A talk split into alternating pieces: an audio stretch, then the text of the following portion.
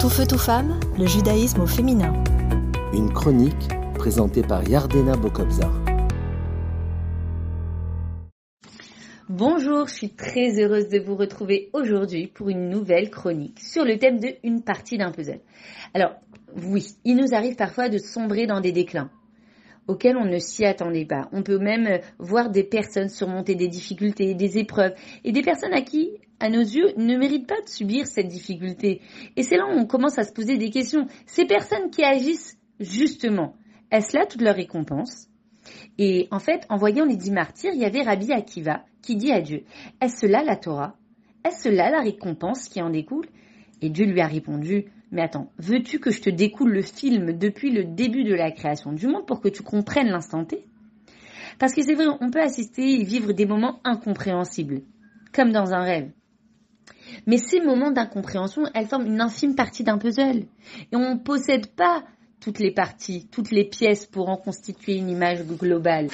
Donc, j'aimerais vous partager euh, l'histoire de Yosef. Yosef, qui a 17 ans, c'était le premier juif à être en exil. Il était orphelin de sa mère, Rachel, et haï de surcroît par ses frères.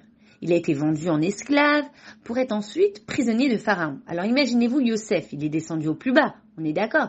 Et pourtant, ces étapes éprouvantes, elles préparaient sa future ascension.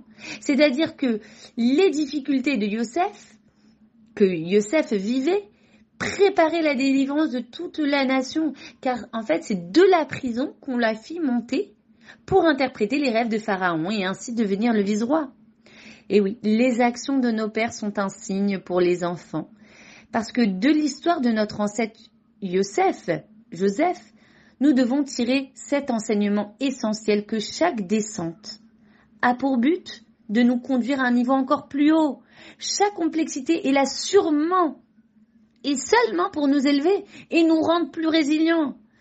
Et des fois, on tire trop hâtivement des conclusions de la vie, des vicissitudes de la vie, car nous n'avons pas toutes les cartes de jeu en main.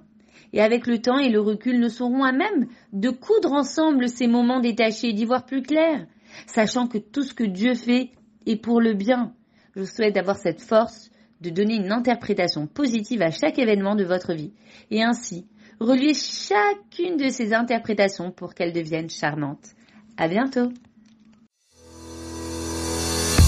Tout feu, tout femme, le judaïsme au féminin.